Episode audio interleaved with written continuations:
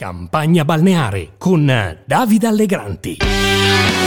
Benvenuti, benvenuti. Oggi puntata speciale di campagna eh, balneare, lo spin-off che andrà avanti ancora qualche giorno eh, dopo la campagna elettorale, mi viene da dire più brutta della storia, però lo diciamo sempre. Eh, però adesso lasciamo stare, la campagna elettorale c'è stata, c'è stato il voto. Eh, oggi puntata speciale perché siamo in compagnia eh, di Marco Tarchi, eh, politologo eh, dell'Università eh, di Firenze. Benvenuto professore qui su Campagna Balneare, grazie, grazie di essere qui con me, qui con noi. Grazie a lei. Professore, ma senta, gliela metto così, ma gli italiani sono diventati tutti fascisti? A sentire qualche proclama delle ultime settimane, questo sembra essere l'esito. Io mi preoccupo molto del fatto che ci siano ancora persone convinte che eh, mettere in giro questa sorta di sciocchezza sia utile politicamente, cioè se mi permette la metterei proprio in questi termini, guarderei alle intenzioni e ai risultati di chi vuole far pensare che l'ombra del fascismo è ancora presente nelle coscienze degli italiani, che in definitiva questo voto non ha fatto altro che rivelare questa pulsione più o meno consapevole verso l'autoritarismo, che appunto ci sono 8 milioni o chissà quante altre persone che non aspettavano altro che il momento di poter finalmente darsi a questa propensione nostalgica, eccetera. Cioè gli ambienti della sinistra, perché naturalmente di quelli stiamo parlando, intenzione non solo della sinistra politica, anche di quella intellettuale e mediatica, che utilizzano questo genere di argomento, hanno veramente malissimo compreso la strategia che si può adottare in un paese come l'Italia oggi per riuscire a riguadagnare dei consensi. Perché è del tutto evidente dai risultati che abbiamo avuto sotto gli occhi, che tuttora possiamo constatare, che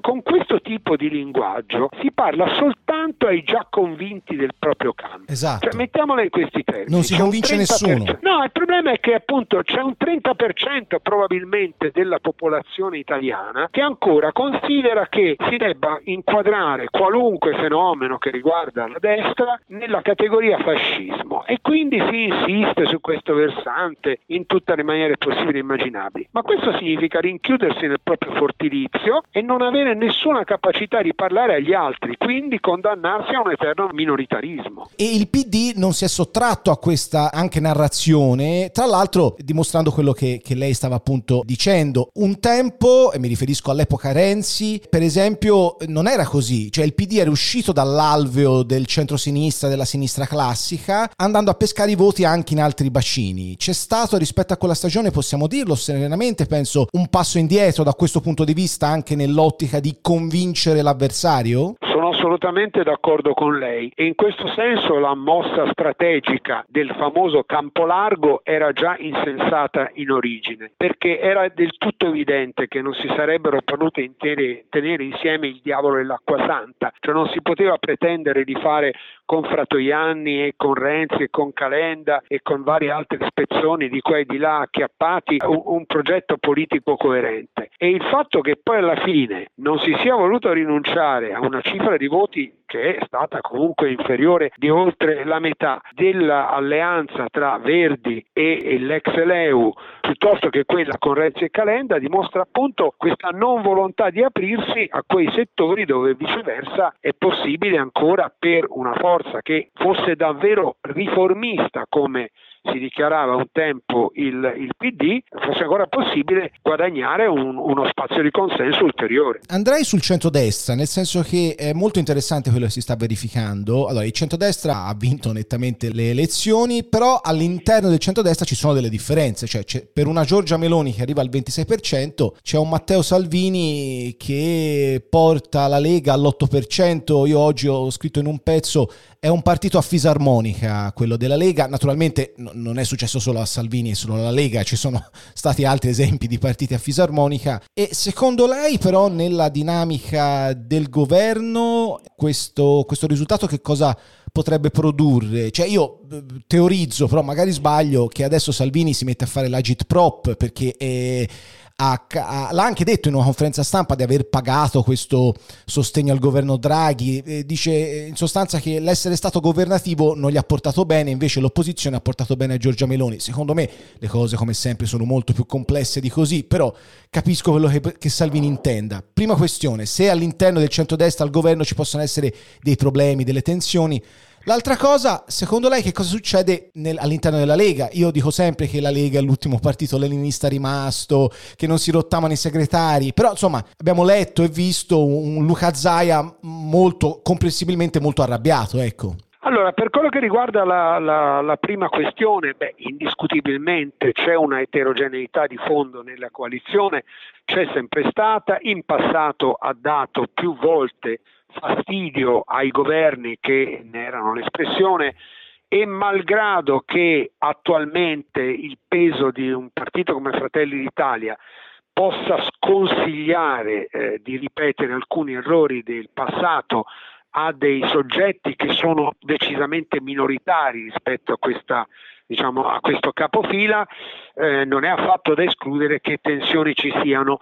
Quello che però io vedo come una sorta di eh, cuscinetto che può diciamo, preservare dagli effetti più negativi di queste tensioni è il fatto che davvero c'è una convenienza comune in questo momento a dare una immagine di stabilità perché dopo la parentesi Draghi questo tema del, del non avere eh, sobbalzi, soprassalti, poter andare avanti abbastanza tranquillamente, è entrato un po', io credo, nella mentalità dell'opinione pubblica e conseguentemente ci si aspetta che questo governo faccia cose senza stare troppo a litigare.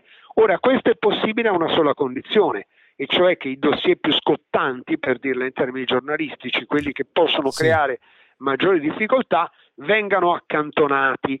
Lei dice, e le do in buona parte ragione, che Salvini non avrebbe convenienza a stare a questo tipo di gioco e quindi potrebbe fare la GIT-prop. È vero, ma è vero anche che semmai questa sua vocazione dovrebbe venire una volta che il governo avesse dato già una certa immagine di eh, compattezza e di stabilità, cioè potrebbe essere il classico discorso della seconda parte della legislatura. Per il momento mh, tirare troppo su certi temi non gli conviene, oppure potrebbe farlo ma con una sorta di, pacito, di tacito patto con Giorgia Meloni, cioè come dire io ai miei elettori potenziali voglio continuare a dire scostamento di bilancio di 30 miliardi, voglio dire determinate cose, poi in definitiva faccio la parte di chi deve accettare mandare giù il boccone amaro e si va avanti comunque con soluzioni diciamo, più ragionevoli. Per la seconda questione, allora sì. io ho scritto proprio un articolo stamattina su, su Quotidiano Domani in cui sostengo una tesi un po' controcorrente, e cioè dico che nello specifico la sconfitta della Lega è più la sconfitta di Giorgetti e dei governatori che la sconfitta di Salvini. Salvini ha fatto ampiamente la sua parte, non c'è alcun dubbio, l'ha fatta con la follia del papete nel 2019, l'ha fatta con tutti gli ondeggiamenti, le capriole, le giravolte del periodo del Covid in cui secondo me ha perso veramente moltissima credibilità, sì. però quando era arrivato diciamo, a quel punto aveva sì sperperato una parte significativa dei consensi, ma i sondaggi continuavano a dargli non più certo il 34,3 delle europee, ma attorno al 20-21%. Dopodiché quando è avvenuta la precipitazione? È avvenuta quando, dopo che già Giorgetti aveva comunque voluto e in buona parte causato la rottura del, del rapporto col governo, diciamo con, con, i 5 Stelle del governo giallo-verde, quando diciamo, la linea di Giorgetti nei fatti si è affermata, cioè si è stabilito che la Lega doveva dare dimostrazione di sensibilità istituzionale e responsabilità accettando di entrare nel governo Draghi. Da lì è venuta la catastrofe. Perché?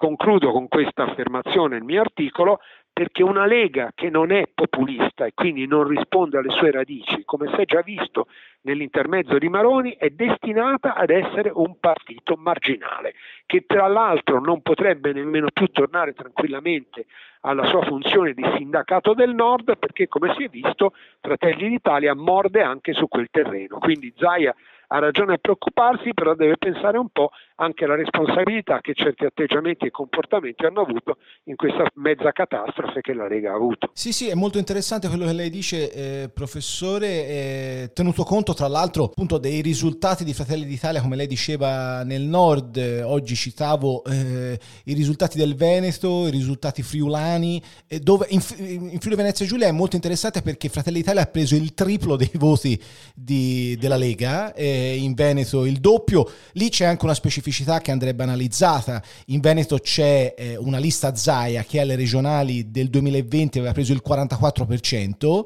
e sarebbe interessante vedere come quegli elettori, quegli imprenditori del, insomma, del nord hanno votato e io penso banalmente che si siano spostati sulla Meloni per, gli, per i motivi che lei ha appena, ha appena, detto per esempio. Non so se, se, se le torna insomma come, come ragionamento.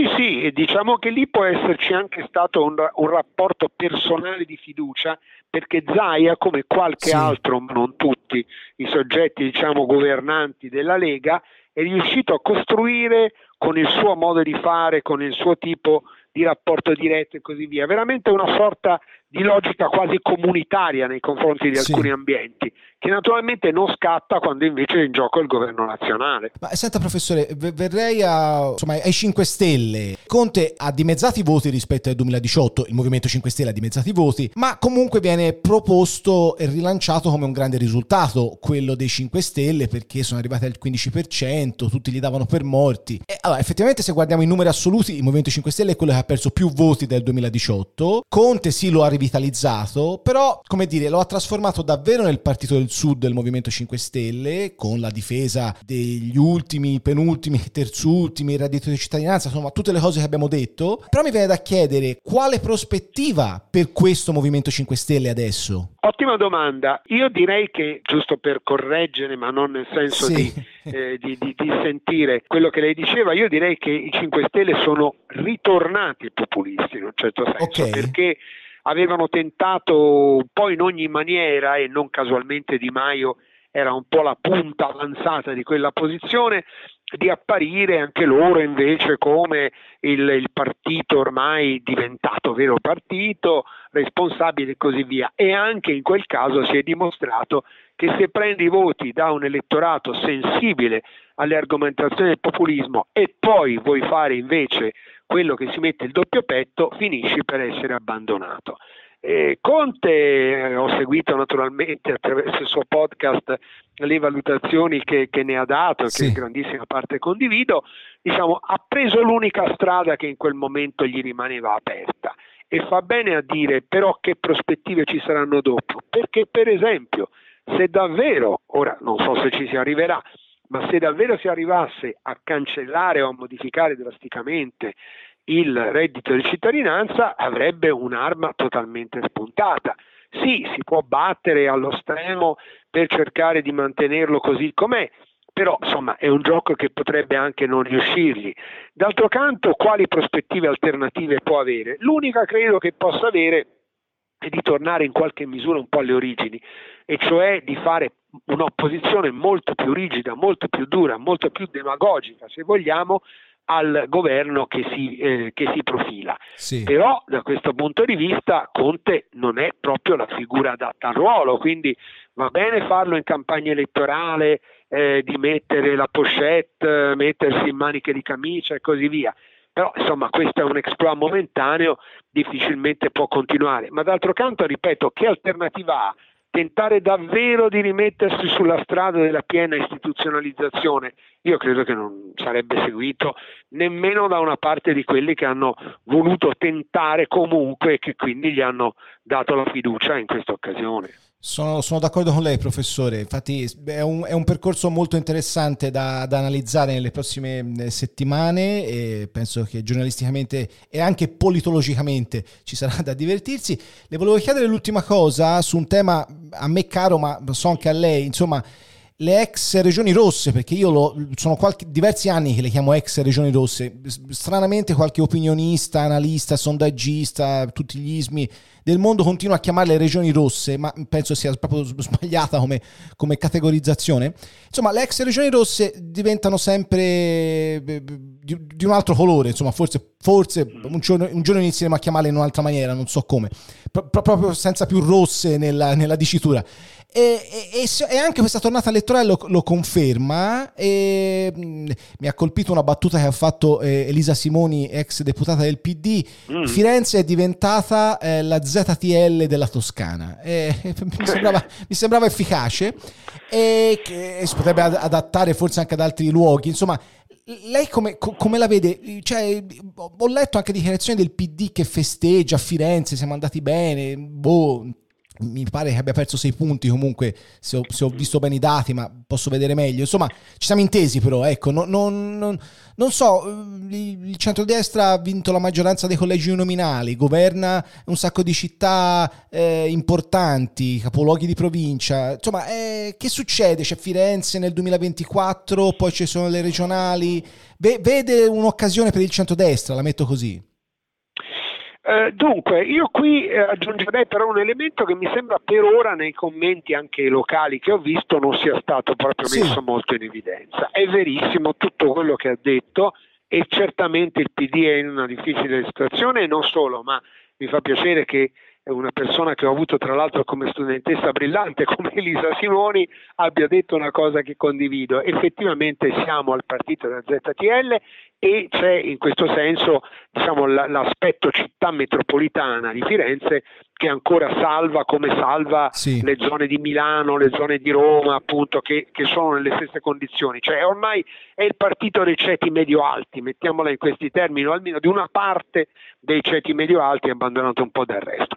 C'è però da dire che dipenderà molto dalle strategie che il partito prenderà una volta superata la fase eletta, perché se noi facessimo il calcolo eh, di sottrazione della eh, quota diciamo, della sinistra a sinistra del PD che era alleata comunque con quel partito e eh, sostituissimo invece con una somma i, le, le, cifre di voto ottenute dalla lista Calenda Renzi in Toscana e le cose non sarebbero andate esattamente nello stesso modo. Lei faccia i calcoli, sì. ho cercato di farli io un pochino così alla buona e diversi dei, dei collegi persi avrebbero potuto essere vinti.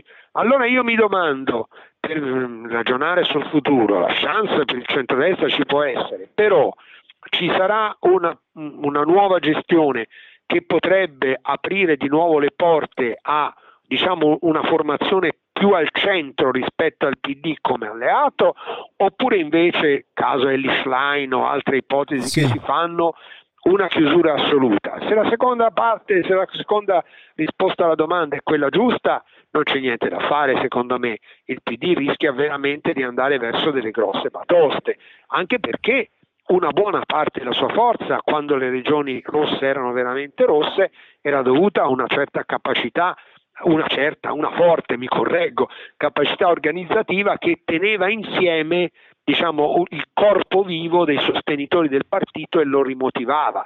Ora tutto questo per tantissime ragioni non c'è più, la frammentazione dei cicli produttivi ha spezzato le logiche di classe, quindi quella base lì non c'è più.